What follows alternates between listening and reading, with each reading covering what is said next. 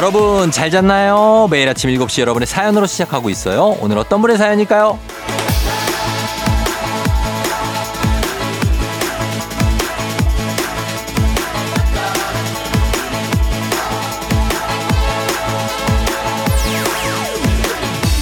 박유중님 피곤해서 눈이 안 떠지는 날에도 콩 예약 켜짐 알람이 떠요. 누르면 쫑디 목소리가 나와서 반갑습니다. 쫑디 목소리 들으니까 정신이 들고 눈이 떠지는 게 좋아요. 오늘도 쫑디와 함께 출근 준비 해 봅시다.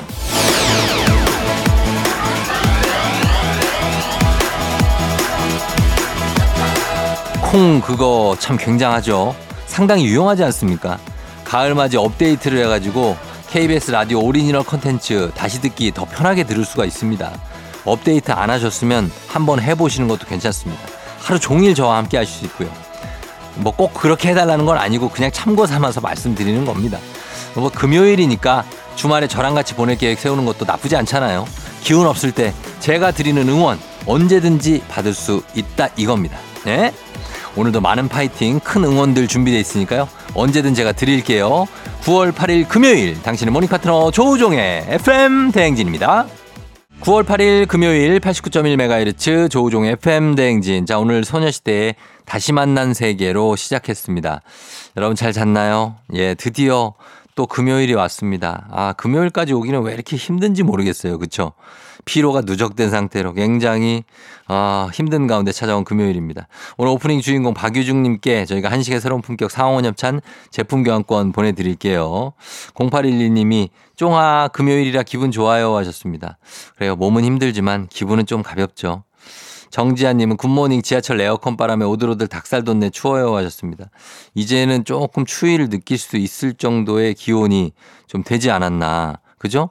예. 최근에 막 20도 아래로 떨어질 때도 가끔 밤중에는 있고 하니까 그런 느낌이 듭니다. 베이비님, 불금 벌써 개강한 지 일주일 지났어요. 마지막 학기 힘내볼게요. 쫑디도 즐거운 하루 하셨습니다. 맞습니다. 이제 개강을 했습니다. 제가 즐겨 찾는 우리 중대 산책길에 우리 또 북적북적합니다. 예, 대학생들 개강해가지고 어 그리고 저 장사 하시는 분들도 활기를 띠고 그러고 있습니다. 예. 어, 3019님 야근하고 이제 퇴근 집 가서 기절할 거예요. 금요일에 기절하면 이거 언제 깨나. 예. 그러나 한번 기절하고 푹 주무셔야 됩니다. 우리 좀 쉴 필요가 있어요. 예, 쉬어야 됩니다. 자, 그렇게 하면서 갑니다. 오늘 문재인의 8시 동네 한바퀴즈도 오늘 어김없이 있습니다. 오늘은 2주에 한 번씩 찾아오는 패자부활전이 있는 날이죠. 여러분께 아쉬움 없게 챙겨드리는 FM댕진. 동네 한바퀴즈에서 안타깝게 정말 우여곡절 그때 정말 많은 사연을 남기고 탈락했던 분들 챙기는 날입니다. 오늘은 어떤 분들 나올지 또 기대해 주시고 그리고 전화 걸어서 노래 한 소절 성공하면 모바일 커피 쿠폰 드리는 정신차려 노래방. 자, 전화 연결 안 돼서 아쉬워했던 분들 오늘은 저희가 직접 전화 걸어서 모셔보는 날입니다. 챙김의 금요일. 노래 힌트도 미리 챙겨드립니다. 오늘은 사상 최초로 팝송에 한번 도전해 봅니다. 그렇지만 너무 긴장하지 않으셔도 돼요. 팝송이지만 마치 가요처럼 누구나 다 아는 곡입니다. 비틀즈 노래고요. 영어 시간에 한 번쯤은 다 불러봤던 그 노래입니다. 폴 맥카트니가 자고 일어나니까 멜로디가 생각나더라는 그 노래. 잠시 후에 정신차려 노래방에서 만나보도록 하겠습니다. 자, 그리고 행진이 이장님께 전하고 싶은 소식도 그리고 사연 남길 것도 단문 50원 장문 100원에 문자 샵 8910 콩은 무료니까요. 여러분 많이 남겨주시면 좋겠습니다. 자, 그럼 저희 뉴 퀴즈 on the music 시작합니다.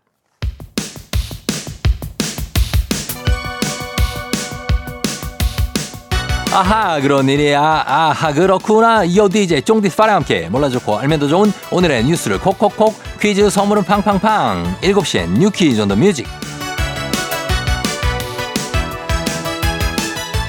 뉴스 퀴즈 음악 한 번에 챙겨보는 일석삼조의 시간. 오늘 뉴 퀴즈 바로 시작합니다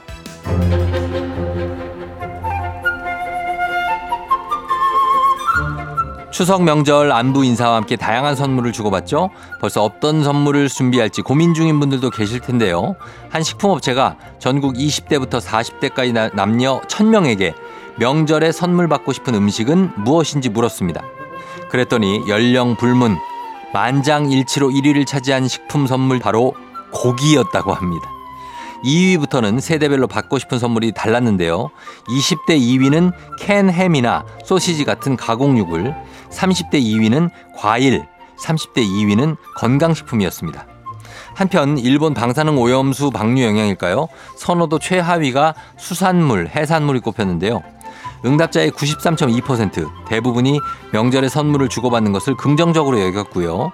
다만 10명 중 6명은 명절 선물이 더욱 합리적 가격대에 불필요한 포장은 좀 간소화되는 변화가 필요하다고 답했습니다.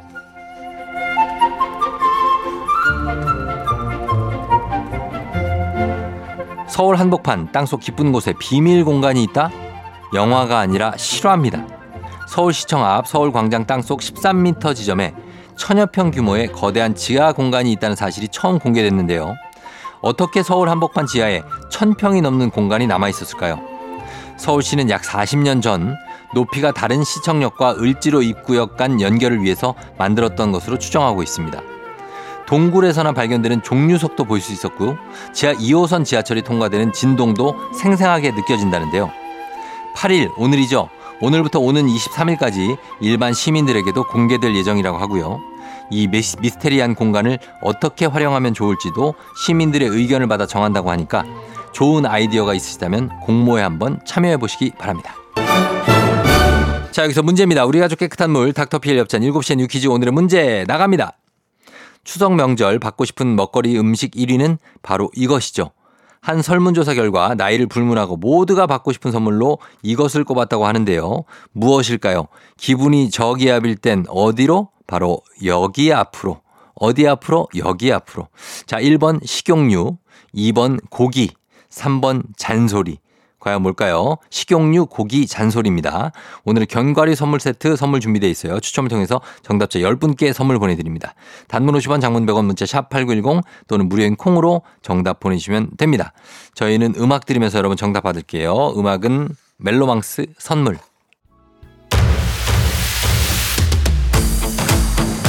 FM 댕진에스 드리는 선물입니다. 이노비티 브랜드 올린 아이비에서 아기 피부 어린 콜라겐. 아름다운 식탁 창조 주비푸드에서 자연에서 갈아 만든 생와사비 한식의 새로운 품격 상황원에서 간식 세트 메디컬 스킨케어 브랜드 DMS에서 코르테 화장품 세트 첼로 사진 예술원에서 가족 사진 촬영권 천연 화장품 봉프레에서 모바일 상품 교환권 아름다운 비주얼 아비주에서 뷰티 상품권 everybody 엑센코리아에서 블루투스 이어폰 소 나이산 세차 독일 소낙스에서 에어컨 히터 살균 탈취 제품 판촉물 전문 그룹 기프코 기프코에서 KF94 마스크 주식회사 산과들에서 한줌견과 선물 세트, 하남 동네 복국에서 밀키트 복요리 3종 세트, 여에스더 박사의 에스더 포뮬러에서 글루타치온 필름, 당신의 일상을 새롭게 신일전자에서 제습기, 건강을 생각하는 다양에서 오리 스테이크 세트, 지친 수험생과 직장인에게 좋은 트레서피에서 온가족 영양제, 제과 명장 송영광의 명장텐 베이커리에서 소금빵 시그니처 세트, BBG랩에서 피부관리 전문 BLS 클리닉 마스크팩, 네이트리팜에서 천년의 기운을 한 포에 담은 발효 진생고,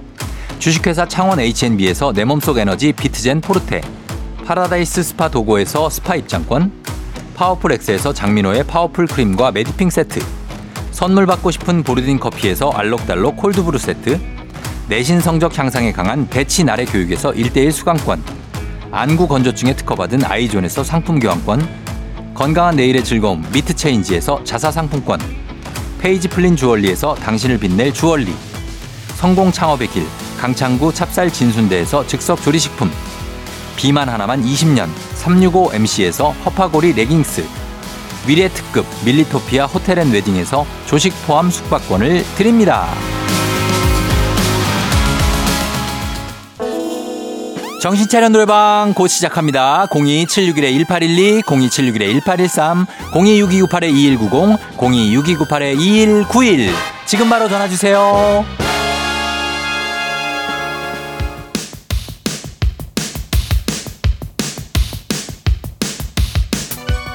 7시엔 뉴퀴즈 온더 뮤직 오늘의 퀴즈 정답 발표합니다. 사람들이 뽑은 추석 먹거리 선물 1위는 바로 정답 2번 고기입니다. 자 정답 맞힌 10분께 견과류 선물 세트 보내드릴게요. 당첨자 명단 홈페이지 선곡표를 확인해주세요.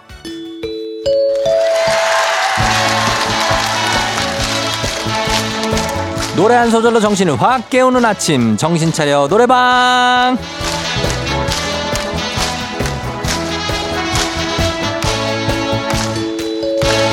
노래 실력도 뽐내고 남들 아침 정신도 잘 차리게 챙겨주는 그런 시간이죠. 평소에는 청취자 여러분 직접 전화 주시는데 오늘은 저희가 전화 드립니다. 평소 전화를 걸어도 연결이 안 돼서 아쉬워한 분들 세 분 모십니다. 이 세 분. 저희가 들려드린 노래에 이어서 한 소절씩 노래 불러주실 거고요. 가창에 성공하면 모바일 커피 쿠폰 바로 드리고 세 분 모두 성공하면 소금빵 세트까지 댁으로 보내드리도록 하겠습니다. 자, 오늘 최초의 팝송 도전입니다. 비틀즈라고 했죠. 비틀즈의 불멸의 명곡입니다. 오늘의 음악 주세요!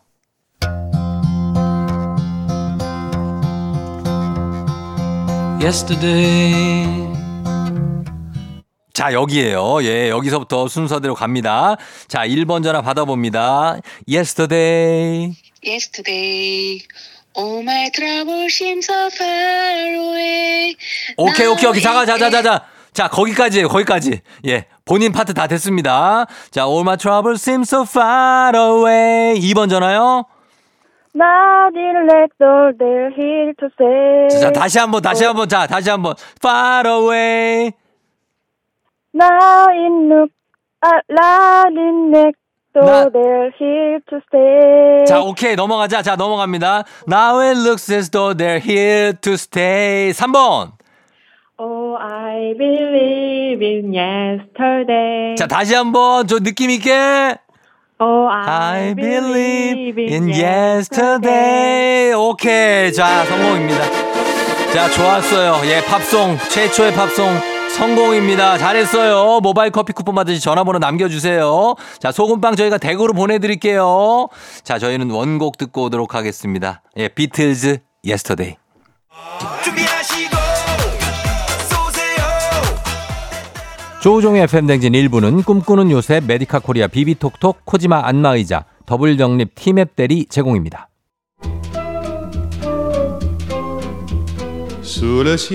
집에서는 쪽방살이하고 제작진은 파이팅도 안 받아주지만 졸린 눈을 비비며 매일 아침 출근을 하는 이유는요. 오직 청취자 여러분, 여러분 때문이에요. 저 쫑디는 여러분만 바라볼 거예요. 여러분도 제발 89.1 FM 대행진만 들어주세요. Leur bonheur se construit sur un air fait pour eux. 당신의 아침엔 언제나 조우종의 FM 대행진. FM 대행진 함께하고 있는 금요일입니다. 어, 2019님이 요즘에 아내가 주말마다 취미 생활하느라 저에게 자유시간이 생기거든요. 근데 처음엔 좋았는데 이게 좀 심심해요 하셨습니다. 아, 그래요. 주말마다 그때를 이용해서 본인 하고 싶었던 거 하면 되죠. 주말에. 예. 어, 그러면 되는데, 뭐 이렇게 뭐 하고 싶었던 거, 아니면 먹고 싶었던 거, 뭐 이런 거. 저는 그런 거를 하거든요. 먹고 싶었던 거, 이런 거 좀 간 센 거, 어, 이런 것도 좀 먹습니다. 예, 주말에. 그렇고, 어, 손지은 씨, 어, 이제 밤에 잘 때 조금 서늘해서 여름 이불 빨아서 정리하고 조금 두툼한 이불 꺼냈어요. 푹 자고 일어났네요. 맞아요. 좀 서늘해서, 근데 잠은 잘 와. 그죠? 예, 약간 시원하니, 잠은 그 열대할 때보단 잘 와서, 그거는 좋은 것 같습니다. 예, 느낌이 있어요. 5382님, 쫑디 저에게 만난 지 100일 된 남자친구가 있는데 다정하고 너무 좋은 사람인데 옷을, 아, 옷을 정말 정말 못 입어요. 근데 또 꾸미는 건 또 좋아해요. 상처받을까봐 말은 못했는데 이거 못 고치겠죠? 야, 이거는 불치다, 불치. 어, 왜냐면은 이게 옷을 못 입는데 자기가 옷을 못 입는 걸 알고 누가 그걸 좀 고쳐주길 원하는 사람이 모르겠는데 자기가 꾸미는 걸 좋아하면 자기 주관이 있다는 거거든요. 그러면은 고치기 쉽지 않죠. 예. 어, 그래. 살짝 살짝 조언 정도는 할 수 있겠다. 그러나 어, 고치는 거는 쉽지가 않습니다. 1895님, 요즘 뉴스, 뉴스 볼 때마다 안타까운 소식만 들려서 우울해지는데 쫑디 라디오 듣다 보면 웃게 되고 마음이 따뜻해져요. 감사해요 하셨습니다. 아, 진짜요? 예. 저희는 사실 뭐 이렇게 어, 막 정통 시사 이런 프로그램이 아니기 때문에 뭐 진지한 거가 많이 없고 어, 뭐 그래서 그런 걸 수도 있지만 맞습니다. 저희는 좀 여러분들 이게 좀 마음 따뜻해지고 그리고 좀 재밌게 예, 그렇게 가는 방송을 좀 추구하기 때문에 뭐 그럴 수 있습니다. 예. 1491님, 쫑디 이제 가을인가 봐요. 오늘은 장사 준비 빨리 끝내고 초1 늦둥이 아들이랑 학교 운동장으로 농구 한 판 하러 가려고요. 누가 이길까요? 하셨습니다. 아, 초1 늦둥이 아들이랑 저는 아들이 없어가지고 아들하고 이렇게 농구하는 느낌들. 아들하고 또 약간 전쟁놀이 하는 느낌. 뭐 이런 거가 굉장히 좀, 어, 느낌이 없고 그걸 바라는데 이런 거 느끼시겠죠? 뭐 1491님. 예, 잘 느끼시고 오시기 바랍니다. 예, 따뚜기 형 들어오네. 어, 어, 들어옵니다. 자, 저희 이렇게 마무리를 하고 잠시 후에 우리 이장님 또 기다리고 계시니까 잠시 후 이장님 행진이 단톡으로 돌아올게요.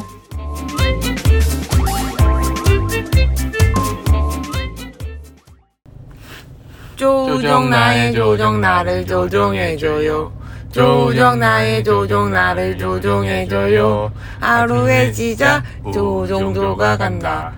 아침을 여는 FM 대행진. 기분 좋은 하루로 FM 대행진.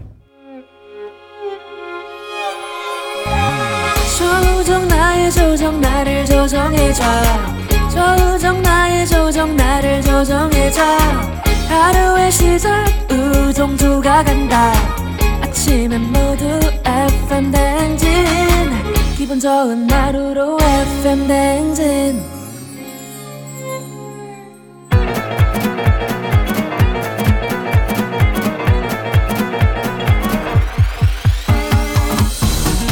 아, 아, 아, 어, 마이크 테스트. 어, 들려요? 그래요. 행진이 이장인데요. 지금부터 자, 행진이 주민 여러분들 소식 전해드려 가시오. 행진이 단톡요.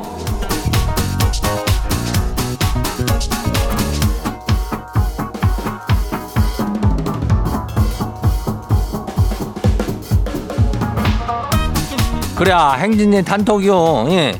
그 뭐, 뭐요? 아직도 좀 놀라는 주민이 있을라나? 예.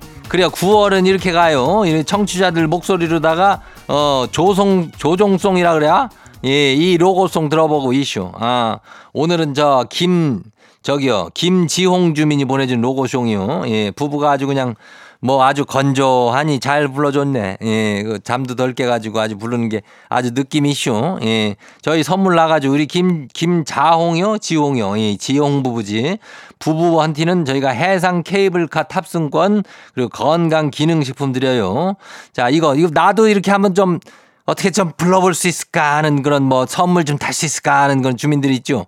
그러면은 카카오톡 플러스 친구라고 이슈. 거기 가지고 그 FM 대행진을 친구를 추가할 수가 있는데 그거 하면은 참여 방법이 자세하게 나와 있다 이거예요. 그러니까 카카오톡 플러스 친구요. 예, 거기 조우종의 FM 대행진 알겠죠? 예. 그렇게 계속해서 참여들 해주면 돼요. 그러면 이제 뭐 한번 가볼까요? 이 행진이 사연 소개된 우리 주민들한테는 오늘은 순대국 밀키트 세트 나가요. 그리고 행진이 단톡 바로 한번 봐요. 첫 번째 가시기 봐요. 박창선 주민요. 이장님 최근에 지 직장 상사분이 이사를 하셨는데 하필 지 집 근처요.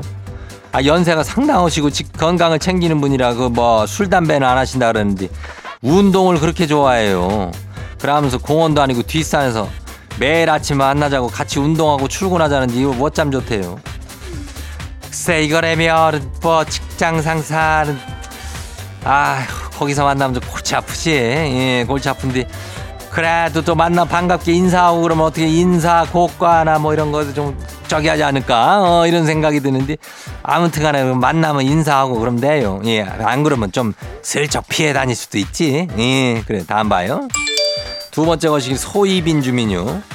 이장님 요새 손목이 막 시큰거리고 그래가지고 식기 세탁기를 하나 사고 싶은데 남편이 아주 기를 쓰고 반대를 하네요. 아니 그 쓸데없는 걸 왜 사냐고 그러는데 아주 어이가 없쇼.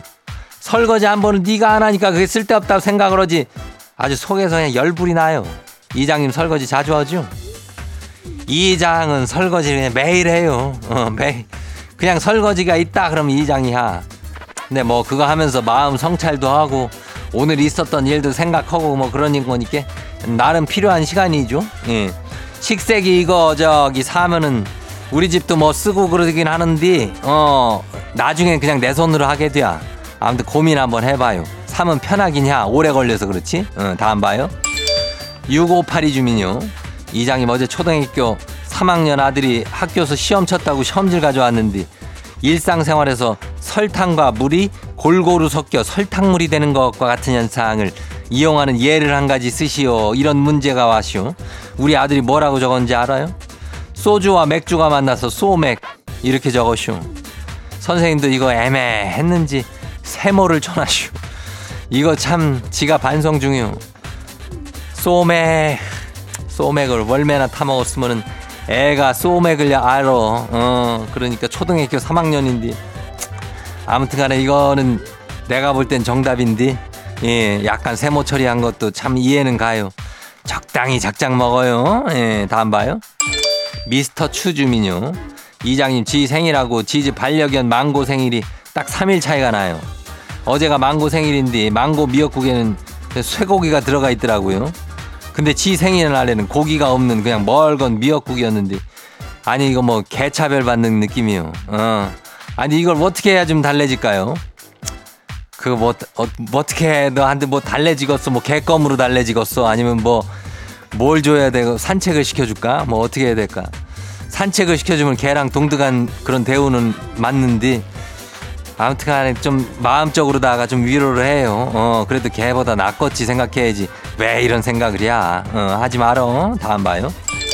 9043 마지막이요. 이장님 두달 정도 만난 남자친구가 있는데요. 애정이 그냥 팍 식했쇼. 인자 그냥 편한 오빠 그 이상도 이하도 아닌데 팍 식었단 얘기죠. 어. 문제는요. 그 오빠가 다음 주가 생일인데 이거 어째요? 그래도 생일 선물은 주고 마무리를 져야 될까요? 아니면 그냥 빠빠이 할까요? 글쎄 두 달 만에 이렇게 애정이 이렇게 왜 이렇게 식었나 모르겠네. 어, 편한 오빠 이상도 이하도 아니다. 뭐 그래도 편한 그 너 남사친 느낌으로다가 만남을 이어가는 것도 나쁘지는 않아요. 예. 그러니까 선물도 뭐 그 남친 선물 말고 이 남사친 선물은 좀 조금 다르잖아. 예. 그렇게 해가지고 그냥 뭐 저기 상품권이나 이런 거 짧은 걸로 해가지고 하나 줘요. 어. 하나 던져주면 돼요. 그렇게 해가지고 빠빠이는 말고 잘 지내요.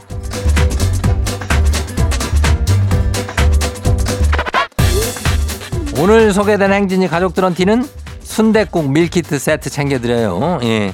그 행진이 단통 매일 열리니까 알려주고 싶은 정보나 소식 있으면은 행진이 어, 요거 말머리 달고 보내주면 돼요. 단문이 50원이, 장문이 100원이, 문자가 샤프고 89106.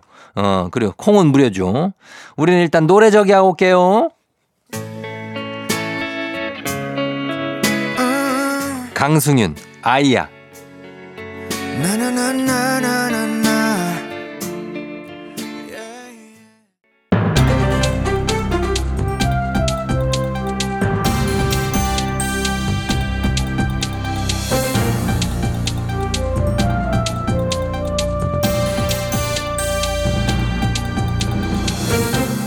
안윤상의 빅마우스는 손 썩썩썩썩 회입니다.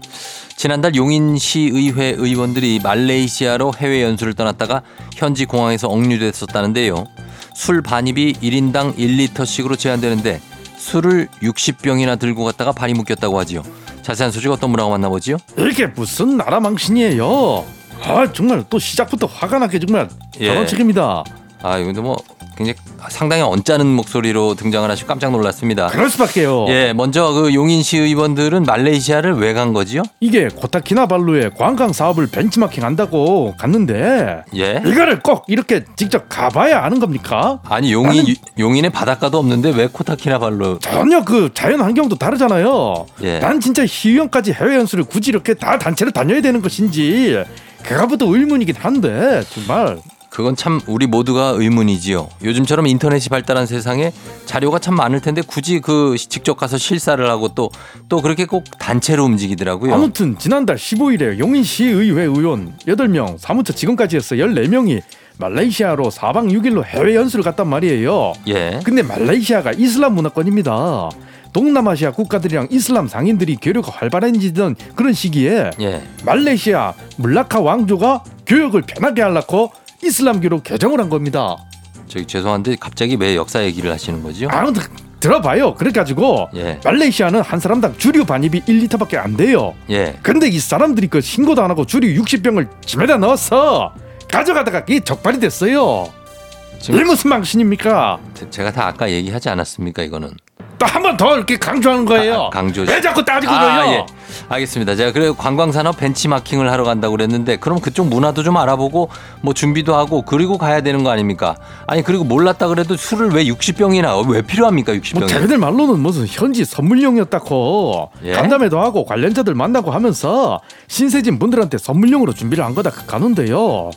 아니 그 선물을 왜 꼭 그 술로 줍니까? 그러게요. 우리 그 우리 전통 문화를 대표할 수 있는 선물들을 뭐 찾아보면 많은데 왜 그래서 그 시의원들은 어떻게 됐습니까? 일단 이게 신고를 안 해서 잡힌 거니까 관세를 내고 공항 빠져나오긴 했는데 예. 이 사람들 보니까 전에는 터키, 일본 두 번이나 연수를 계획했다 취소하면서 위약금을 뭐 700만 원이나 낸 적도 있고 이번 연수에는 비용 2천만 원이 들었는데 참 잠깐만요. 지금 말이 끊어, 끊어져서 좀 죄송하지만은 그 연수 명목이라면 다 시의회 그 예산 아닙니까 그거? 왜 아니겠습니까? 그러니까 내가 답답해서 화병 날 지경이다 이 말입니다. 시의회라는 것은 시민들의 편이라든가 복지라든가 이 발전을 위해서 조, 조직된 거 아닙니까? 근데 이렇게 예산 낭비하면서 연수란 명목으로 놀러나 다니고, 에? 뭐 영인시 그 관광 사업을 뭐 어떻게 얼마나 크게 한다고 해외까지 가고 또 환경도 아까 말한 말했듯이 그 환경도 달라 전혀.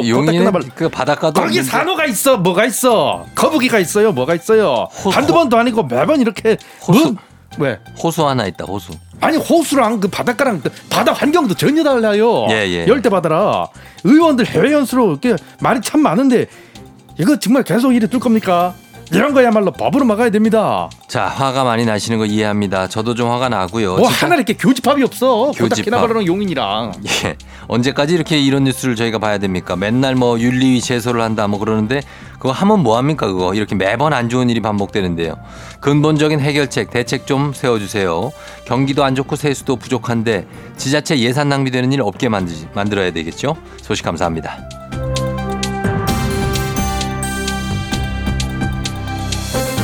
다음 소식입니다.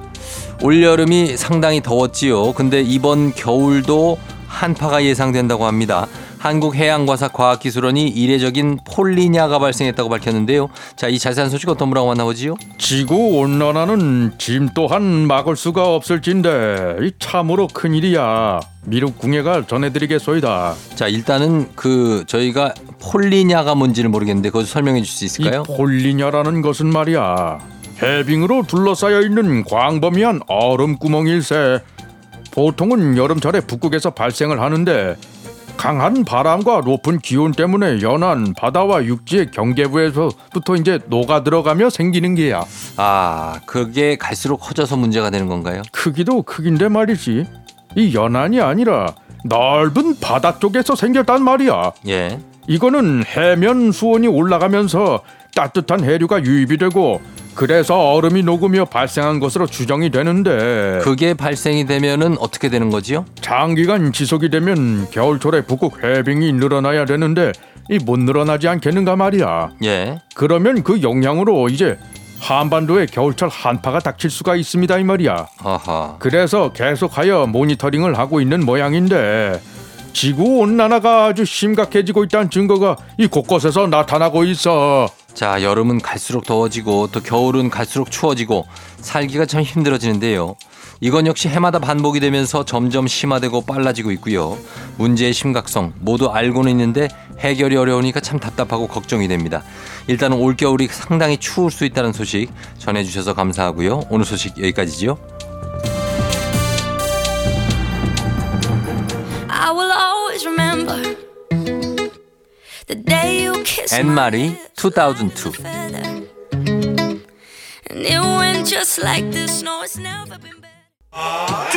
고 쏘세요.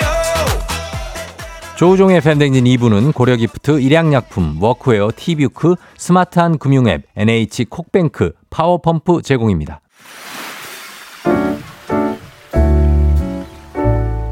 마음의, 소리.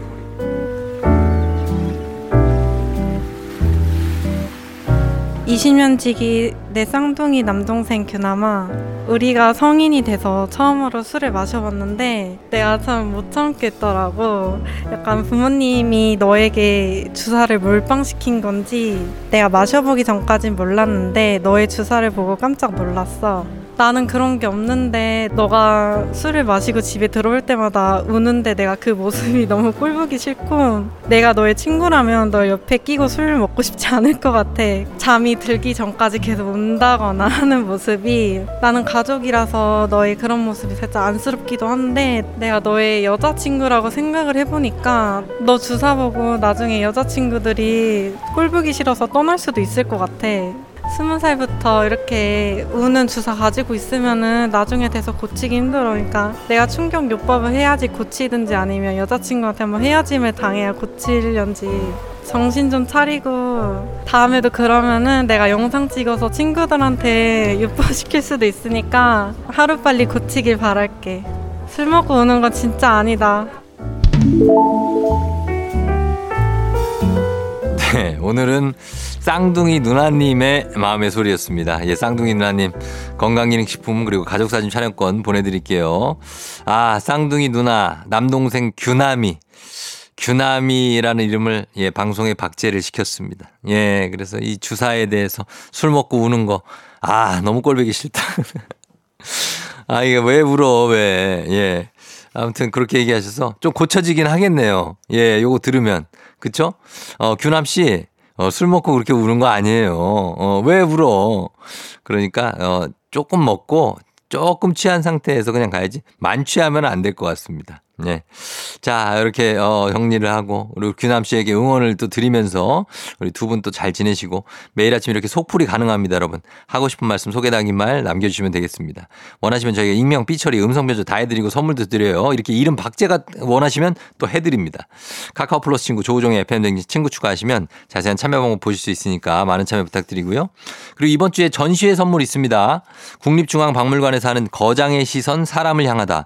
영국 내셔널 갤러리 명화전에 FM댕진 가족들 열상 초대합니다. 이번 주까지 저희 신청을 받고요. 당첨자는 일, 일요일에 10일에 발표하고선 개별 연락 드릴 예정이에요. 자, 그러면은 저희는 음악 듣고 와서 어, 여- 퀴즈로 돌아오도록 하겠습니다. 음악은 창모 피처링 술안 오늘 취하면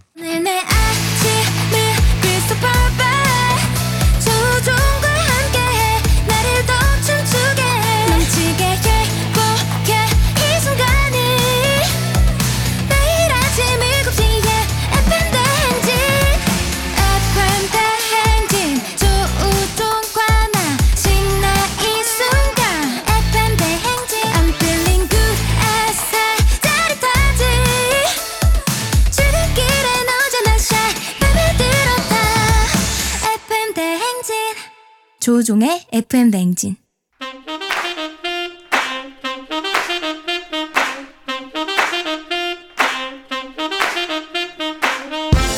바쁘다 바빠 현대사회 나만의 경쟁력이 필요한 세상이죠. 눈치, 지식, 순발력 한 번에 길러보는 시간입니다. 경쟁이 꼽히는 동네 배틀 문제 있는 8시 동네 한바 퀴즈.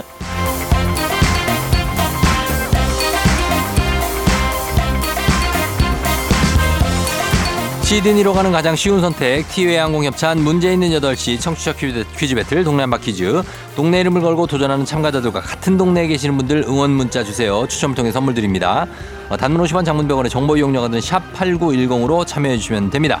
문제는 하나 동대표는 둘 구호를 먼저 외치는 분이 먼저 답을 외칠 수 있고요. 틀리면 인사 없이 햄버거 세트 드리고 안녕. 마치면 동네 친구 10분께 선물. 선물은 15만원 상당의 콜드브루 더치커피 세트를 드리면서 자 어떤 분함과 약간의 민망함 또 살짝 맛보다 패배, 패배감 이런 걸 다 만회할 수 있는 날이 바로 오늘입니다. 패자 부활전이죠.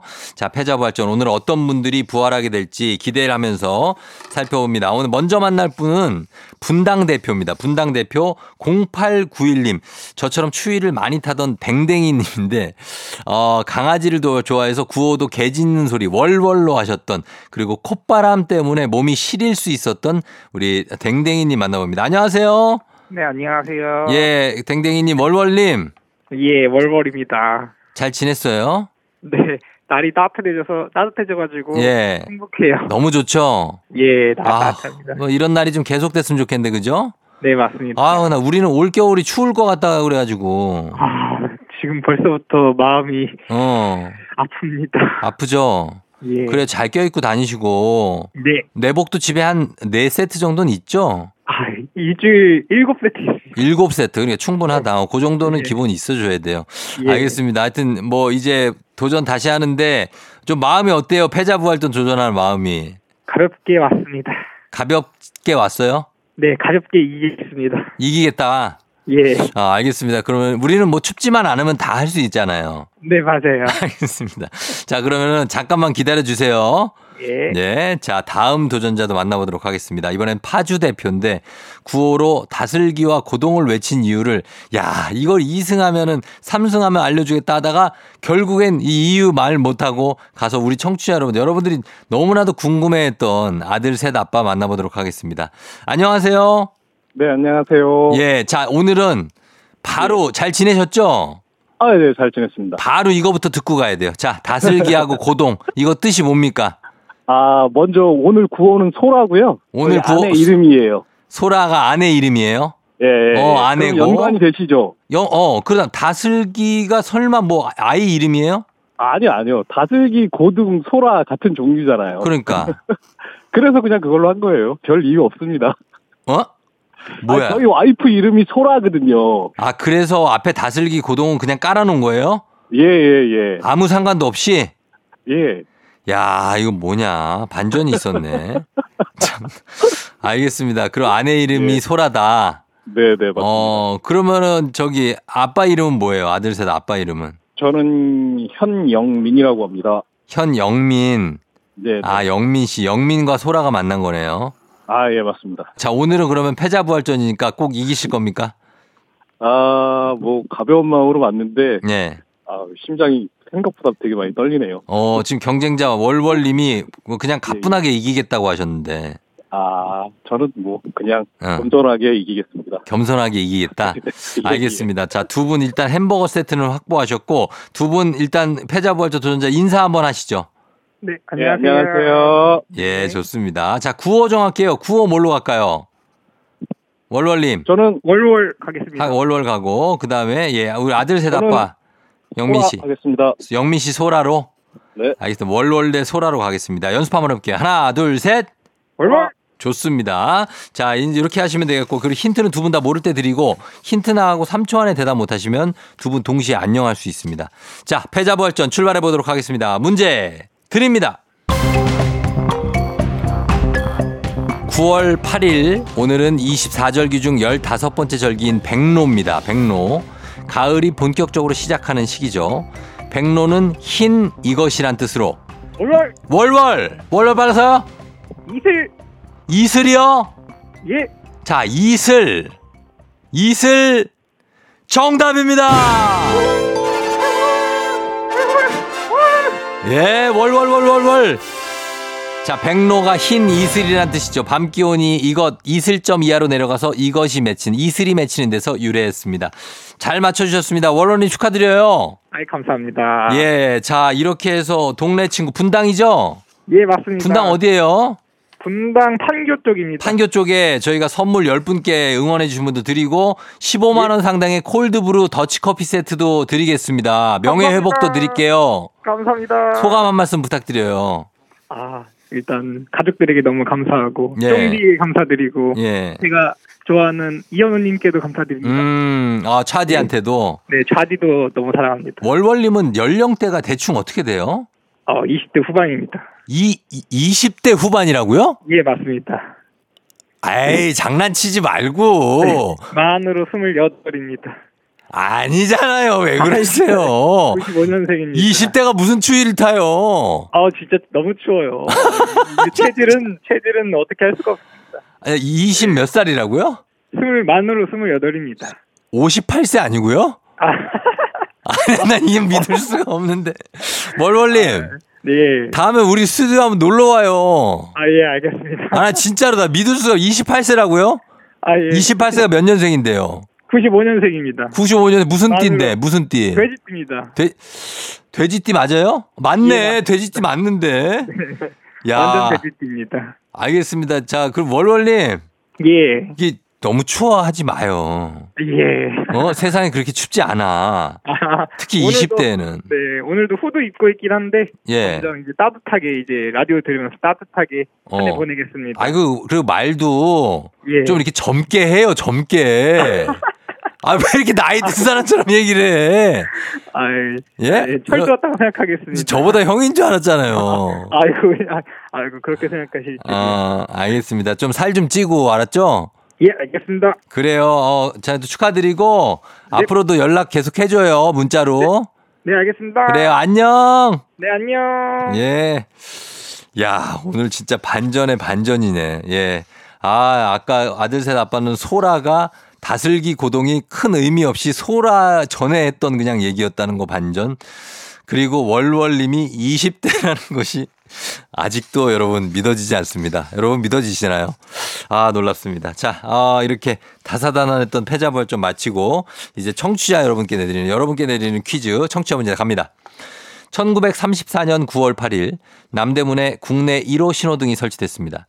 적색, 황색, 녹색 3색을 사용했지만 황색의 의미가 지금이랑 다르게 좌회전을 뜻했다고 합니다. 국제법에 따라 1978년에 황색은 주의로 의미가 바뀌었다고 하는데요. 90여 년 전에 우리나라에 처음 설치된 이것. 당시에는 경찰이 앉아서 조작했고 그때 이름은 이것 전기 교통 정리기였다고 합니다. 이것 현대 혹은 근대를 뜻하는 말로 도회적, 현대적, 첨단의 선진적, 세련됨, 과학적 많다. 이라는 의미로 클래식과 양분돼 쓰이는 개념이죠. 자, 과연 이것은 다음 중 무엇일까요? 현대적이란 뜻입니다. 1번 아방가르드, 2번 모던, 3번 여말 선초. 자, 이 중에 현대적 첨단의라는 뜻의 어, 단어 뭘까요? 아방가르드, 모던, 여말선초입니다. 정답 보내시고 짧은 건 50원, 긴 건 100원, 문자 샵 8910 콩은 무료예요. 오늘도 10분께 선물 보내드릴게요. 재미있는 오답 한 분 추첨해서 주식회사 홍진경 더 만두엽찬 비건 만두도 보내드리도록 하겠습니다. 저희 음악 듣는 동안 여러분 정답 보내주세요. 음악 나갑니다. 음악은 이무진, 신호등. 이무진의 신호등 듣고 왔습니다. 자, 이제 청취자 퀴즈 정답 바로 발표하도록 하겠습니다. 정답 바로 모던이었습니다. 모던 전기 교통 정리기. 아, 이름 특이하죠? 예, 이런 이름이 있었다고 하네요. 모던 전기 교통 정리기. 모던 정답 맞힌 분들 10분께 저희가 선물 보내 드릴게요. 베스트 오답도 한 분 선정해서 주식회사 홍진경 더 만두 협찬 비건 만두도 보내 드리도록 하겠습니다. 조우종의 FM 대행진 홈페이지 선곡표에서 여러분 명단 확인해 주세요. 자, 저희는 간추린 morning 뉴스 바로 시작합니다.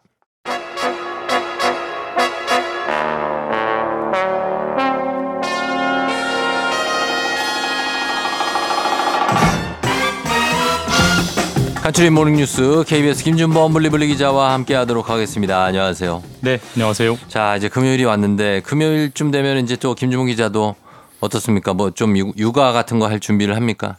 네, 당연히 이번 주말에는 네. 뭘 해야 되나 어. 아이템 개발을 하죠. 계획 세우는 거 좋아하고 그걸 또 딱딱딱딱 안 하면 스트레스 받잖아요.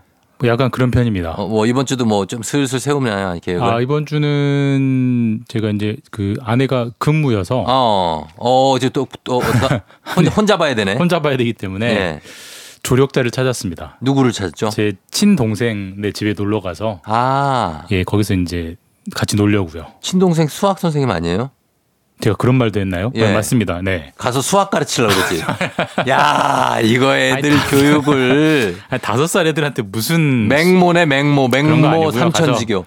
놀이터에서 놀려고요. 아, 네. 그래요? 네, 아파트 놀이터에서. 자, 놀이터 자, 이 근의 개수를 세어 볼까?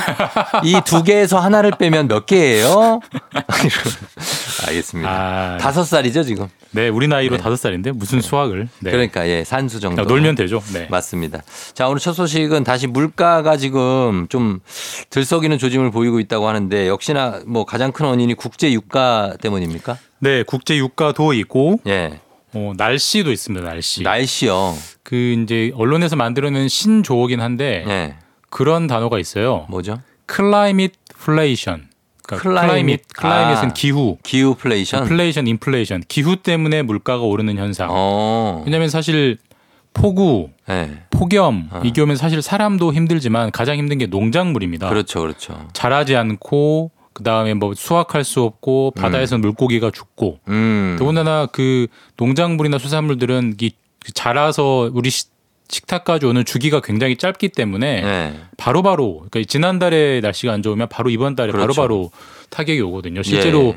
지금 뭐 요즘 뭐 사- 요즘 추석 앞두고 사과 같은 경우는 금사과라고 불릴 정도로 비- 비싸다면서요. 엄청나게 비싸졌는데 네. 그게 지금 물가 지표에 전부 반영이 되고 있고요. 음. 그래서 7월 달까지 해서 세 달 연속 물가 상승률이 2%대가 나와서 음. 아 이제 드디어 물가가 잡혔나 보구나라고 생각했는데 네. 8월 달 물가가 다시 3.4%로 올랐고 음. 그렇게 올라간 가장 큰 요인은 climate flation 그러니까 아. 먹는 것의 가격이 너무 많이 올랐고요. 네. 두 번째로 국제 유가도 다시 쭉 올라가고 있기 때문에 음. 9월부터는 먹, 이 기름값 때문에 네. 이 상승세가 더 물가 상- 상승세가 더 이어질 것 같다 어. 이런 전망이 많습니다. 그러니까요. 이 농축수산물들 가격 올랐고 기름값 올랐고. 네.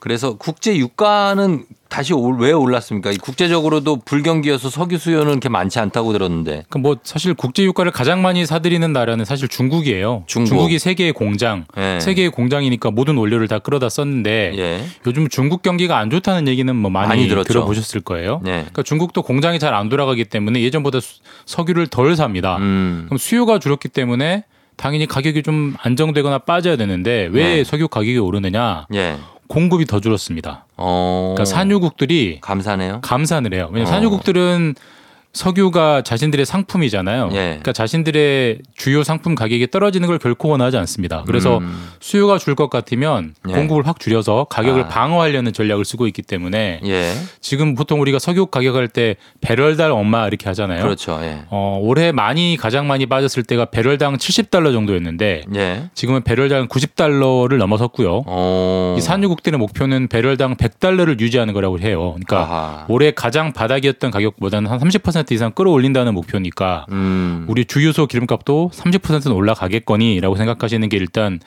좋을 것 같고 예. 이건 단기적인 요인이고요. 장기적으로 구조적으로는 예. 친환경 에너지의 역설 어. 그런 요인도 작용하는 게 있습니다. 친환경 에너지 역설은 뭡니까? 그러니까 이게 사실 이제 앞으로 미래의 에너지의 대세는 재생 에너지다. 어. 친환경 에너지다. 그렇죠. 라는 건 모두가 공감하잖아요. 그러니까 네네. 석유의 시대는 끝났다. 음. 끝나간다라고 하니까. 근데 그게 참 좋은 방향이긴 한데 음. 그거를 내가 석유 기업, 석유 대기업 회장님의 일이라고 하면 생- 가정을 하고 생각을 해보면 음. 석유도 계속 새로운 유전들을 캐야 돼요. 왜냐하면 음. A 유전이 다 떨어지면 B 유전을 캐서 또 석유를 끌어올려야 되고 그다음 네. C 유전을 개발해야 되고 그러려면 계속 새 유전을 파 내려가야 공급이 안정적으로 유지가 되는데 예. 아니 석유 회- 석유 기업 회장님 입장에서 이제 석유 시대는 끝났다고 하는데 음. 새로운 유전을 개발하려는 노력을 왜 하겠어요? 어. 다 헛돈 쓰는 건데. 그러니까 그렇죠. 지금의 석유 기업 산유국들이 예.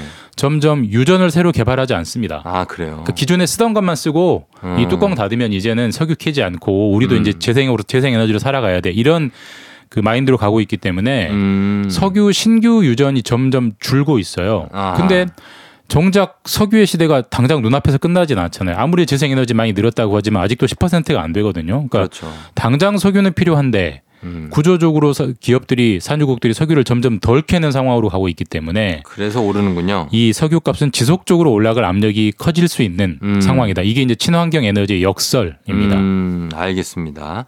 자, 그리고 다음 뉴스는 그 페이스북이나 인스타그램 같은 SNS가 개인 맞춤형 광고를 하는 걸 금지하는 법이 유럽에서 통과됐다고요. 예, 이게 유럽에서 통과가 됐고 유럽 의회에서 통과가 됐고 내년부터 이제 시행이 되는데 정확한 법 명칭은 디지털 서비스 법입니다. 음. 그러니까 뭐냐면 뭐 우리가 아는 유튜브, 네. 그다음에 뭐 틱톡, 음. 그다음에 뭐저 페이스북 이런 누구나 아는 네. 우리가 뭐 거의 세계 모든 사람들이 많이 쓰는 이 플랫폼들이 우리 들어가 보면은 나한테 맞춤형 광고를 많이 해주잖아요. 뭐 음. 40대 뭐 수도권 뭐 가구에 관심 많다 그러면은 가구 광고를 계속 띄워주고 음. 최근에 차를 살려고 검색했다는 기록이 있으면 음. 차 광고 계속 띄워주고 이게 사실 제 개인 정보를 다 알고 있기 때문에 거기에 맞춤형을 쓰는 음. 건데 네네.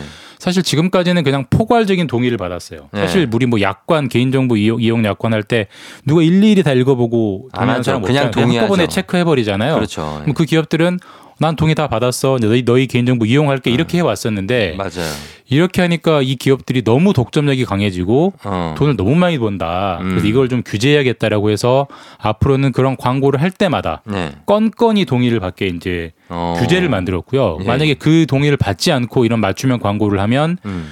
개인정보를 불법 이용했다고 해서 음. 과징금을 매출액의 10%를 매깁니다. 오, 수익 수익의 10%가 아니에요. 굉장하네요. 매출액이 10%면 사실 어마어마한 건데. 영업 1년치 영업 이익을 다 가져가겠다는 거여서 그렇죠. 엄청난 규제여서 지금 네. 이제 뭐 그 여기 도대체 어느 기업들이 여기에 적용을 받느냐. 사실 우리나라 같은 경우는 삼성이 여기에 적용 받느냐 맞느냐. 왜냐하면 삼성이 핸드폰을 많이 만드니까 음. 초미의 관심이었는데 다행히 이번 주에 결과가 나왔습니다. 삼성은 빠졌고 음. 우리가 아는 유튜브, 페이스북, 뭐 틱톡 이런 세계 뭐 아마존 이런 여섯 개 기업만 일단 적용받게 되는 음. 어 지금까지 유례가 없던 가장 전례 없는 초강력 플랫폼 규제법이 이제 유럽에서 시작이 된다라고 음. 볼수 있습니다. 너무 거대한 그런 플랫폼 기업들을 예, 좀 예. 제재하자는 목적인 것 같은데 근데 어 이거 EU에서 한 거잖아요. 유럽 예, 유럽에서 유럽 한 건데 왜 이렇게 강도 높게 이렇게 기업들을 규제하는 거죠? 그러니까 유럽이 기본적으로 이제 개인 정보에 대해서 가장 민감한 문화권이기도 하고요. 음. 서구가 워낙 민감하고요. 네네. 두 번째로 이 규제하는 기업들을 잘 보면 그러니까 구글, 아마존, 페이스북 이런 나라들이 다 미국 기업입니다. 음. 그러니까 유럽 입장에서는 미국과 물론 친하긴 하지만 미국 기업들이 결국 유럽에서 돈만 벌어간다 그- 그렇죠. 이런 배 아픈 심정이 있기 때문에 유럽 규제들 저, 저 유럽 연- 유럽 연합 입장에서는 미국 기업들을 강도 높게 이제 규제하려는 거고 근데 우리가 유럽의 일인데 우리가 왜 관심을 가져야 되느냐 우리나라도 똑같은 법안이 현재 국회에 나와 있고 어? 똑같은 규제를 하겠다는 움직임이 있어요. 어. 그러니까 우리나라도 사실 뭐 방금 말씀드린 유튜브나 페이스북은 물론 이거니와 예. 뭐 네이버, 카카오 이런 토종 플랫폼들도 독점력이 굉장히 강해지고 아주. 있기 때문에 그렇죠. 이런 기업들은 규제해야 된다. 음. 이런 뭐 이런 목소리가 많아서 이런 법이 아마 유럽 연합에서 시행이 되면 우리나라에서도 음. 뭐 일정 일정 시차는 있겠지만 조만간 따라가게 될 거다. 그 예. 규제가 강해질 거다. 이런 흐름이 잡히고 있습니다. 그러겠네요. 예. 자, 그리고 요거 하나 더 보겠습니다. 앞으로는 천만 영화 이 타이틀이 사라질 것 같다고요? 네. 지금까지는 뭐 500 관객이 500만이다. 뭐 천만이다. 음. 그렇죠. 이거 항상 그 관객 수로 네. 순위를 정하고 역대 순위도 있잖아요. 근데 앞으로는 관객 수를 집계하지 않기로 어. 했고 대신에 관객 수 대신에 금액 금액 얼마어치 표를 팔았다. 아. 얼마 금액 중심으로 바꾸기로 했습니다. 이렇게 바꾼 이유는 네. 최근에 이제 범죄 혐의가 좀 있었는데 보통 이제 관객 수를 카운트하는 걸 박스 오피스라고 하잖아요. 박스 그렇죠. 오피스 순위. 네네네. 우리나라 영화사 제작사들이 이 관객 수를 부풀리기를 좀 했어요. 약간 조작이 있었죠. 그러니까 한 200만 들었는데 관객이 한 250만, 300만 그렇게 된 어. 걸로 조작을 해서 아하. 그게 들통이 났는데 예. 그게 한두 영화가 그런 게 아니라 영화 460편 정도가 그런 일을 아. 한 걸로 적발이 됐기 때문에 사실 업계에서 예. 공공연한 반칙을 해왔기 때문에 그러네요. 이 반칙을 더 이상 허용하면 안 된다. 그래서 관객 수 집계 자체를 음. 중단하기로 했고 매출액 집계로 이제 바뀌기 때문에 네. 앞으로는 뭐 관객이 천만이다, 뭐 천오백만이다 이런 기록 자체가 이제는 집계가 안 될 것 같습니다. 음. 아, 그러면 일단은 뭐 관객 수 집계가 오랫동안 해왔던 건데 네. 이게 이제 없어진다. 일종의 뭐 역사가 좀 사라지는 느낌이 그러네요. 있죠. 큰 네. 변화가 오겠습니다. 자, 여기까지 듣겠습니다. 지금까지 김준범 기자와 함께 했습니다. 고맙습니다. 네, 주말 잘 보내십시오. 쏘세요 조우종의 FM댕진 3부는 롯데리아 지벤컴퍼니웨어 스마트한 금융앱 NH콕뱅크 금성침대 프리미엄 소파에싸 땅스 부대찌개 공무원 합격 해커스 공무원 제공입니다. 조우종의 FM댕진 3부 함께하고 있습니다. 저희는 어, 3부 마무리하고 잠시 후에 책과 만나는 시간이죠. 박태근 본부장과 함께 북스타그램으로 다시 돌아올게요. 기분 좋은 바람에 진해지는 feeling 들리는 목소리에 설레는 good morning 너에게 하루 더 다가가는 기분이 어쩐지 이젠 정말 꽤 괜찮은 feeling yeah. 매일 아침 조종의 FM 댕진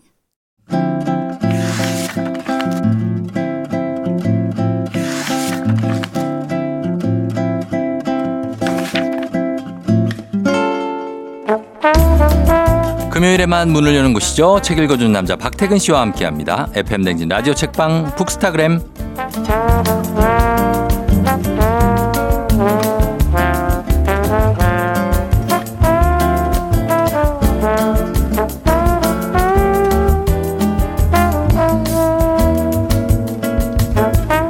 이분 평소에는 수줍음이 많은 shy boy지만 책 이야기만 나오면 기분이 up high tension이 되는 분이죠. 박태근 본부장님, hi 어서 오세요. 네, 안녕하세요. 박태근입니다. 예, 기분이 울적하거나 할 때는 뭘 하면서 풀어요? 기분이 울적할 때요? 네. 울어야 되지 않나요? 아니, 그거 울어야 되는데 그건 AI가 AI나 할 얘기고 사람이라면 뭘 하냐고요. 울적할 때는 많지 않은 것 같아요. 그러면 우울할 때는 있죠. 그래 우울할 때로 가자 그럼. 네. 우울할 때 뭐 하나요? 할 수 있는 게 없어요. 왜냐하면 음. 우울한 기분이 들 때가 대체로 네. 어, 사람들 사이의 갈등으로 어. 마음이 상하고 다칠 때잖아요. 어 많이 있죠. 예. 근데 이거 해결책도 없고 음. 결국 시간밖에 답이 없는 것 같더라고요. 아, 그래요? 그러면은 이제 일적으로 만약에 책이 잘 안 팔려서 음. 좀 우울할 때는 없나요? 아, 우울하지 않아요. 아, 그건 안 우울해요? 저는 보통 이렇게 일을 하잖아요. 네. 어, 일이 뜻대로 되지 않는다. 음. 아, 제 탓이 아니라고 생각하는 사람입니다. 어, 어. 이것은 어떤 시대와 맞지 않았다. 아, 그렇다. 어, 그리고 내가 아니었어도 음. 누가 해도 안 되는 일이다. 그럼 만약에 책이 날개 돋친 듯이 팔리면 네. 그러면 어때요? 아, 그건 감사하고 운이 좋은 일이죠. 아, 그래요? 네. 우리도 그렇게 할게요. 우리도 청취율이 만약 떨어지면 현 PD, 뭐 우리 탓이 아닙니다. 어, 그건 뭐 다른 요인이 있는 거예요. 그런데 청취율이 오른다? 아, 그건 우리 때문입니다. 그걸 스스로 내 탓이라고 하지 않아도 네네. 회사에선 다 내 탓이라고 얘기합니다. 회사에서. 당신이 잘못했다고 얘기하죠. 책임지라고. 아, 그래요? 그러니까 나까지 할 필요 없다. 내 탓을 할 필요는 없는 거죠. 아, 그건 맞네요. 여러분들이 다 그거는 좀 본받을 수 있을 만한 얘기예요. 음, 진짜 나를 지켜야 돼요. 힘들 때일수록 어, 어. 나만 생각해야. 그게 나 때문이 아니라고 생각하면서 나는 좀 보듬어 줄 수 있어. 나라도 나를 보듬어야지. 음. 맞아요. 누가 하겠어, 그죠? 맞습니다. 아, 자, 오늘 이 코너 끝낼까요? 어, 이 정도면은 배울 거 다 배웠어요, 오늘. 이 small talk로 끝났어. 아니 오늘 제가 방송하려고 450쪽짜리 책을 다 읽었는데 아, 아니, 아니. 자, 알겠습니다. 자, 오늘 책, 어떤 책인지 오늘도 여러분 책 선물 준비되어 있습니다. 오늘 소개해드리는 책에 대한 의견이나 사연 보내주시면 다섯 분 추첨해서 오늘의 책 보내드릴게요. 문자 샵 8910, 짧은 걸 50원, 긴 건 100원, 콩은 무료입니다. 오늘은 아침부터 약간 먹는 이야기를 가지고 오셨는데 다행한 건 요즘 얘기가 아니라 근대 시기 경성이 있던 시절의 얘기입니다. 맞습니다. 예. 제가 오늘 가져온 책은 한국 근대 소설을 연구하는 박현수 교수의 책이고요. 음. 제목은 경성 맛집 산책이에요. 네. 이게 한 450쪽 정도로 두꺼운 책이지만 꽤 두꺼워요. 제목을 봤을 때 네. 맛집 산책 어. 왠지 어려워 보이지 않잖아요. 그렇죠. 실제로도 그렇습니다. 이 아. 책에는 예. 그 식민지 시대 소설들을 통해서 음. 경성의 사람들이 줄 서서 먹었던 식당들 음. 그 이야기를 담고 있거든요. 예. 그래서 그때 뭐 새롭게 등장한 음식은 뭔지 음. 사람들이 어떤 요리에 열광했는지 음. 이런 이야기를 살펴볼 수 있는 책입니다. 어, 그래요. 부제가 식민지 시대 소설로 만나는 경성의 줄 서는 식당이라고 돼 있고 보면 안에 사파들도 많고 음. 자료 화면이 많이 들어 있어서 뭐 이렇게 두껍다고 해서 거부감 느끼실 책이 아닙니다. 그래서 어 100년 전에 서울에서 인기 있던 식당 얘기인데 아마도 그때는 없었을 얘기지만 제목에서 맛집이라고 표현을 한 것도 좀 재미가 있어요. 맞아요. 그때는 맛집이란 말을 실제로 쓰진 않았습니다. 그렇죠. 뭐 요즘 말로 하면 이제 경성의 핫플레이스들이 등장하는 건데 음. 첫 번째 등장하는 이 식당이요. 네. 1907년에 문을 열었던 음. 조선 최초의 서양 요리점이에요. 어. 이름은 청목당입니다. 청목당. 이름 들어선 서양 요리 팔 것 같지가 않은데 예. 이 어디에 있었냐면 그 본정이라고 해서 어, 명동 근처. 아, 예전에 그 하야시가 막 맞아요. 했던. 했죠. 거기. 어. 거기가 뭐 조선은행도 있고 백화점도 있고 장군의 아들에서 봤어요. 장- 장군의 아들에서 봤어요. 그렇죠.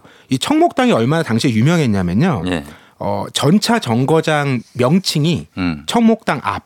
아, 진짜? 그리고 뭐 교통사고 같은 거 났을 때 신문 기사에도 네. 청목당 앞에서 사건 발생 오. 이런 식으로 쓸 정도로 랜드마크였고요. 예, 예. 당시 사진이 이 책에 실려 있는데 사진에 보면 네. 어, 건물 벽면에 음. 아오키도라고 영자로 음. 어, 간판 같은 게 달려 있어요. 음. 이 청목당을 일본식으로 발음한 거죠. 왜냐하면 아. 손님들 중에는 일본 사람이 많았기 때문에. 음. 그리고 어, 지금도 마실 수 있는 음. 그 맥주 브랜드 이름들을 네. 네온 사인으로 간판처럼 달아놓기도 했습니다. 아, 맥주 이름도. 자, 그러면 이 어, 서양 요리 어떤 음식을 여기서 맛볼 수가 있는 거죠? 다 있어요. 일단 코스 요리도 네. A, B, C가 있고요. 음. 싼 거가 지금 가격으로 한 7만 원, 어. 비싼 거 한 12만 원. 어, 비싸네. 그렇죠. 음. 그리고 비프 스테이크 네. 요런 게 지금 가격으로 한 3만 5천 원 정도. 아. 그리고 이 건물이 특이한데요. 네. 3층 건물이거든요. 음. 1층은 수입되온 식자재를 팔아요. 음. 2층은 커피와 고급 과자, 어. 그리고 3층이 식당하고 카페예요. 와, 되게 현대식이다 어떻게 보면. 그리고 옥상 정원이 있습니다. 오, 루프탑. 완전 요즘 건물이죠. 완전인 그러네. 그러니까 3층에서 밥을 먹고 네. 1층에 와서 어. 거기서 먹었던 음식과 관련된 어. 뭐 향신료라든지 사갈 수 있어요. 재료를 사가게 하는 거죠. 완전 요즘 스타일이네. 뭐 카레 분말이라든지 어. 크림 소스 같은 것도 팔았다고 합니다. 아, 진짜? 야, 여기 핫플이 될 만한 곳이네요. 1907년에. 근데 이 책이 이 당시에 그 맛집들을 어, 소설 속 장면에서 찾아서 보여주는 음. 것도 굉장히 독특하잖아요. 재밌고. 맞아요. 이 청목당은 어떤 모습으로 등장을 하나요? 이 대사와 묘사들이 계속 등장하는데 음. 1930년대 신문에 연재되었던 마도의 향불이라는 인기 소설이 있었습니다. 음. 이 소설에서 여자 주인공이 음. 아, 이제 남자를 좀 네. 꼬시려고 여자가 남자를 꼬신다고요? 네, 추파를 던지려고 이 식당에 데려가요. 30년대에. 네. 와? 그런데 식당에 이제 올라가는 이 장면이 묘사가 돼 있는데 이런 음. 식으로 써 있어요. 네. 청목당 3층에 있는 식당으로 휘휘 돌아 올라가는 나사못 형상의 칭칭대. 칭칭대가 계단이라는 뜻이거든요. 칭칭대 이거 애들이 쓰던 말. 어. 그러니까 그 당시에 그런 나선형 계단이 네. 굉장히 드문 것이라서 음. 아그 식당에 가면 이 계단 한번 올라가 봐야 된다. 아 그런 게 있구나. 지금 따지면 이제 사진 찍어서 올려야 되는 음. 그런 장면이었던 거죠. 그렇죠. 그리고 다른 소설에도 청목당이 자주 등장하는데 아주 디테일한 장면들을 이 작가가 찾아내요. 뭐 식당 위에서 종을 눌러서 종업원을 부르는 장면이라든지 음. 또 식당에 들어갈 때 모자 같은 걸 벗어서 음. 맡겨두는 보관하는 공간이 또 따로 있습니다. 오. 어, 그리고 이 식당이 얼마나 맛있냐면 네. 소설 속에 등장하는 인물이 이 식당에 같이 데려가면서 이렇게 자랑을 해요. 어. 아, 미스코시 식당은 좀 번잡하죠. 그래서 여기로 왔어요. 서양 요리는 여기가 제일 낫답니다. 어. 이런 대사가 나와요. 야 이런 것들 아시고 예전에는 요리집이라고 많이 해- 하지 않았어요? 그렇죠. 그렇죠. 이때 뭐 일제 강점기 시대긴 하지만 아무튼 이때 소설 속 장면으로 보니까 뭐 세세한 그림이 그려지는데 어, 이게 최초의 서양 요리점이었고 당대 핫플레이스니까 이게 여러 소설에 좀 등장을 빈번히 했을 것 같습니다. 우리가 알만한 유명한 소설에도 나옵니다. 어디 나오죠? 그 염상섭 작가의 3대. 3대? 그 두꺼운 책 있죠. 어 알죠 알죠. 거기에도 여기가 등장해요. 어. 어. 떤 대목이냐면 예. 자동차가 진곡의 초입까지 오니까 음. 경에는 별안간 청목당 앞에 놓으라고 명하고 어. 상운더러 어서 내리라고 재촉이다. 아. 저녁을 안 먹었으니 여기서 저녁을 먹여달라고 졸랐다. 아하. 그런데 이렇게 들어가서 네. 술을 한 병 먹거든요. 음. 술 이름이 퀴라소라는 술이에요. 퀴라소 알죠? 예. 그 서인도 제도에 야 이런 술을 팔아요? 그 당시에 이미 대박이네. 그리고 그 메뉴판을 보면요 네. 흑맥주도 있습니다. 흑맥주가 있어요? 와, 진짜 1900 그 2, 30년대 2, 30년대. 이 와, 근데 이거 지금하고 좀 다르지 않네요. 뭐 이 가게 구조도 그렇고 음. 파는 메뉴도 그렇고 어, 되게 놀랍습니다. 그런 어떤 뭐라 그럴까요? 모델이라고 할까요? 네. 그런 게 아마 그 시절에 만들어진 거 아닐까 싶은데 음. 이제 식당 말고 음료나 디저트 파는 가게도 있어요. 거기가 예. 이름이 가네보 푸르츠 팔러인데 어. 이 푸르츠가 후르츠. 아, 이것도 약간 일본식이구나 다. 그렇죠. 예. 팔러가 그 전빵할 때 점이라서 이게 과일점 이런 뜻이에요. 어. 여기에 대표 메뉴가 후르츠 파르페입니다. 음, 파르페. 예전에 우리도 많이 먹었죠. 많이 먹었죠, 파르페. 예. 예. 그 여기 사파가 나오는데 음. 지금 우리가 알고 있는 파르페하고 똑같이 생겼어요. 아, 큰 잔에 예. 길고 세로로 이렇게 긴 네, 데다가 네. 아이스크림, 과자, 과자. 과일 이런 거 얹잖아요. 대나무 우산 꽂혀 있어요. 그렇죠. 어. 밑에 프레이크 같은 거 있고. 그 프레이크 있고. 근데 이 건물이 또 묘한 게 네. 이 식당이 있는 건물이요. 가네보 서비스 스테이션이란 건물에 있는데 음. 가네보라는 곳이 예. 일본의 옷감 회사예요. 옷. 만드는. 그 브랜드잖아요, 이거. 맞아요. 예. 그러니까 이 건물에는요. 그 회사에서 생산한 최신 옷이나 자파 같은 것을 전시하는 공간도 있고 음. 그 안에 이런 카페가 또 있는 거예요. 음. 왜 이게 인기였냐면 당시 신식 결혼이 유행이었는데 네. 신식 결혼 하려면 이런 결혼 예복을 맞춰야 되잖아요. 아, 예. 이걸 맞추러 이 가게에 오는 사람들이 어. 이런 이제 멋진 디저트도 즐겼던 거죠. 어, 그래요. 완, 완전 고급이네. 지금 따지면 성수동에 있는 가게라고 보시면 될 것 같아요. 그래요? 그렇죠. 어, 그런 느낌.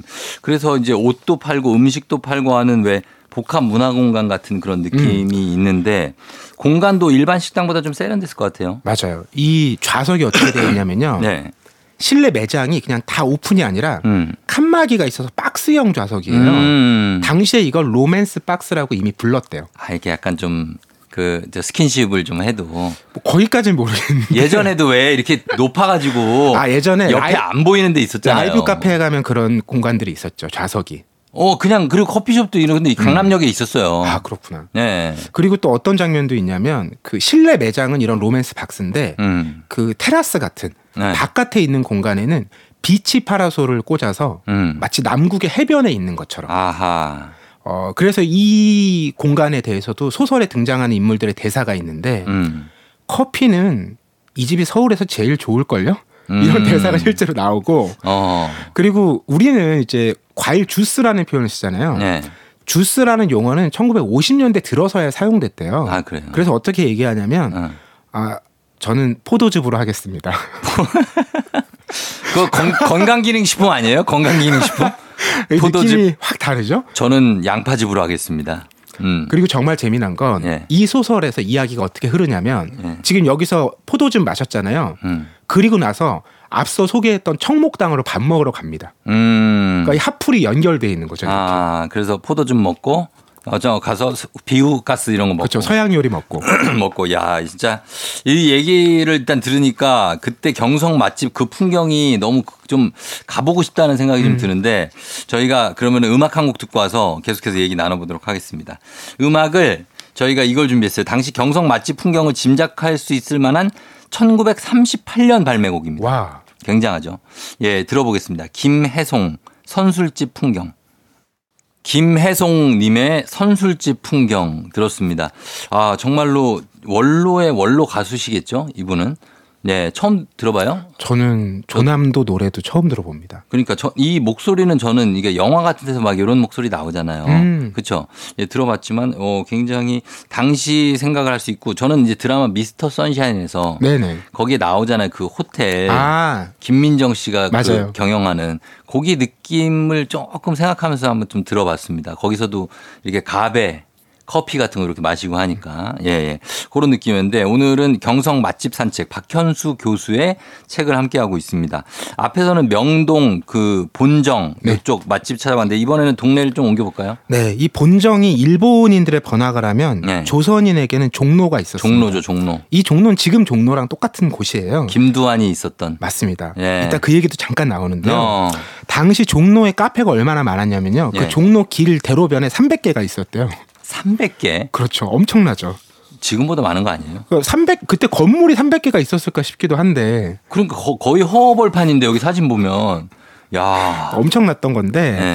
여기에서 이제 조선 음식을 파는 그 대표적인 식당이 어디였냐면 음.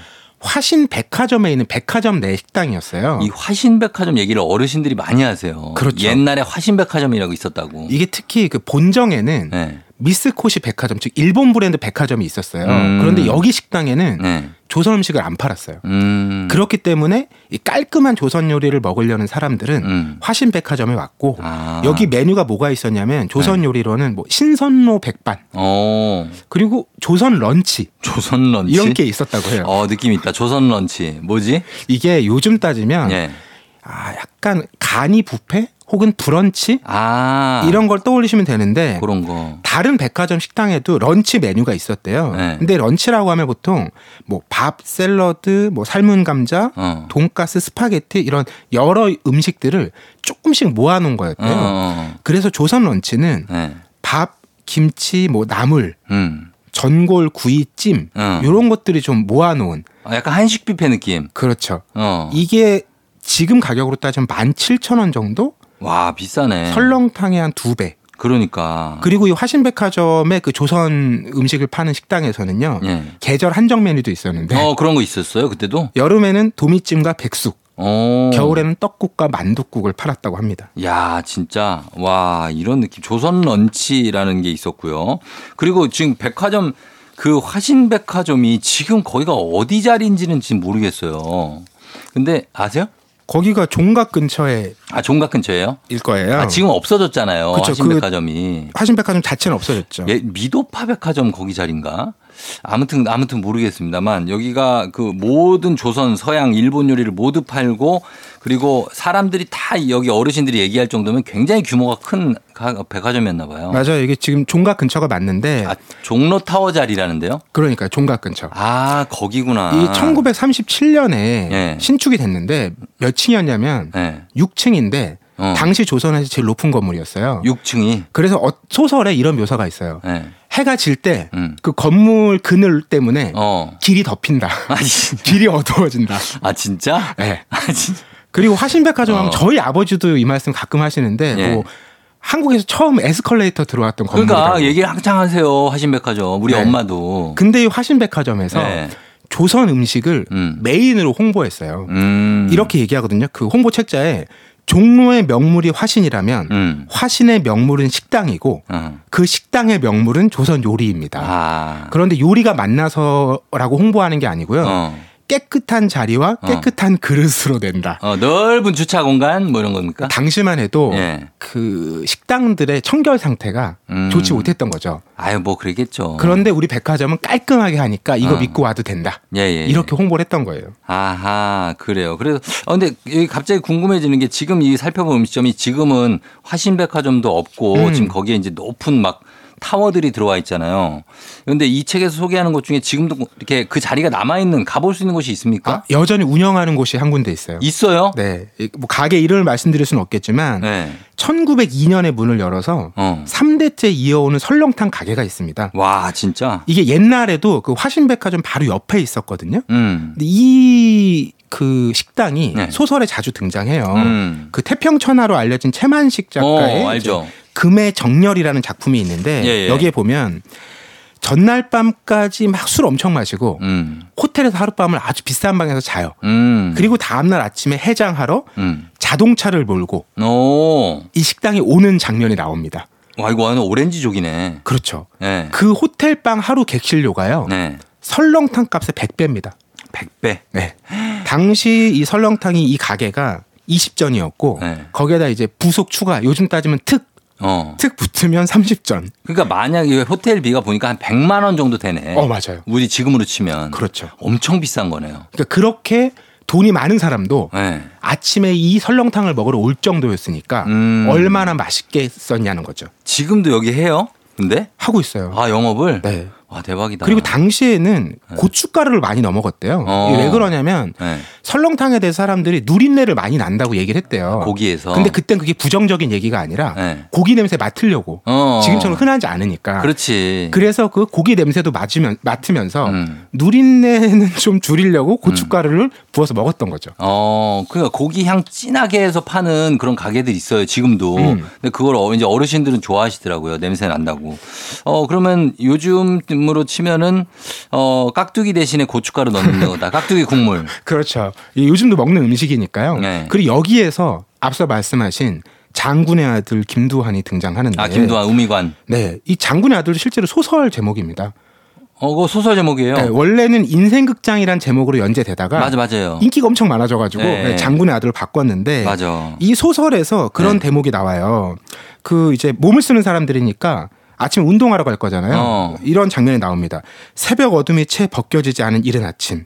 김두한을 비롯한 김동회 등 음. 대여섯의 거한들이 어. 새벽 운동을 위해 어슬렁거리는 야수의 무리처럼 음. 떼지어 삼천공원을 향해 올라갔다. 아. 올라갔잖아요. 네. 그 운동을 했겠죠. 네. 내려오는 길에 음. 자 돌아오는 길에 일행은 함께 이 식당에서 설렁탕으로 아침 식사를 들었다. 음. 실제로 이 식당 이름이 여기에도 등장합니다. 예. 그러니까 군두환이 실제로 자기 동료들하고 어. 자주 가서 먹었던 식당이라는 거죠. 아, 그래요. 무슨 식당이에요? 뭐, 몽땡 식당 이렇게 좀 알려줘요. 아, 한 식당 글자만 이름. 말씀드릴까요? 한 글자만. 너무 궁금해요. 땡문 식당입니다. 땡문 식당? 네. 아, 난 그렇게 얘기해도 모르겠다. 어, 아무튼, 예, 이런 식당이 아직도 영업을 하고 있다고 하고.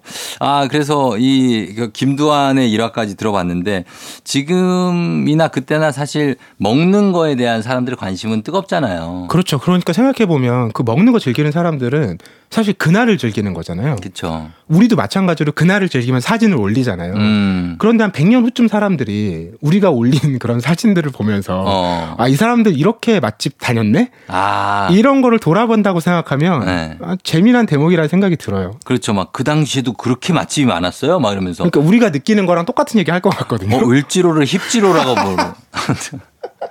네? 어, 뭐 연남동 막 이런 데 얘기하고. 맞아요. 어, 그럴 수 있겠다. 자, 오늘은 박현수 교수가 쓴 경성 맛집 산책이라는 책으로 100년 전 맛집 여행을 살짝 떠나봤기 때문에 여러분 이 책이 두껍습니다. 여러분 보실 내용이 많으니까 어, 이거 한번 보시면 좋겠고 또 금요일에 맛있는 점심 저녁도 챙겨 드셨으면 좋겠습니다. 저희 그러면 박태근 본부장님하고 인사할게요. 저희 다음 주에 만나요. 네, 고맙습니다. 준비하시고 조우종의 FM대행진 4부는 미리디, 종근당 건강, 포드세일즈 서비스 코리아 제공입니다.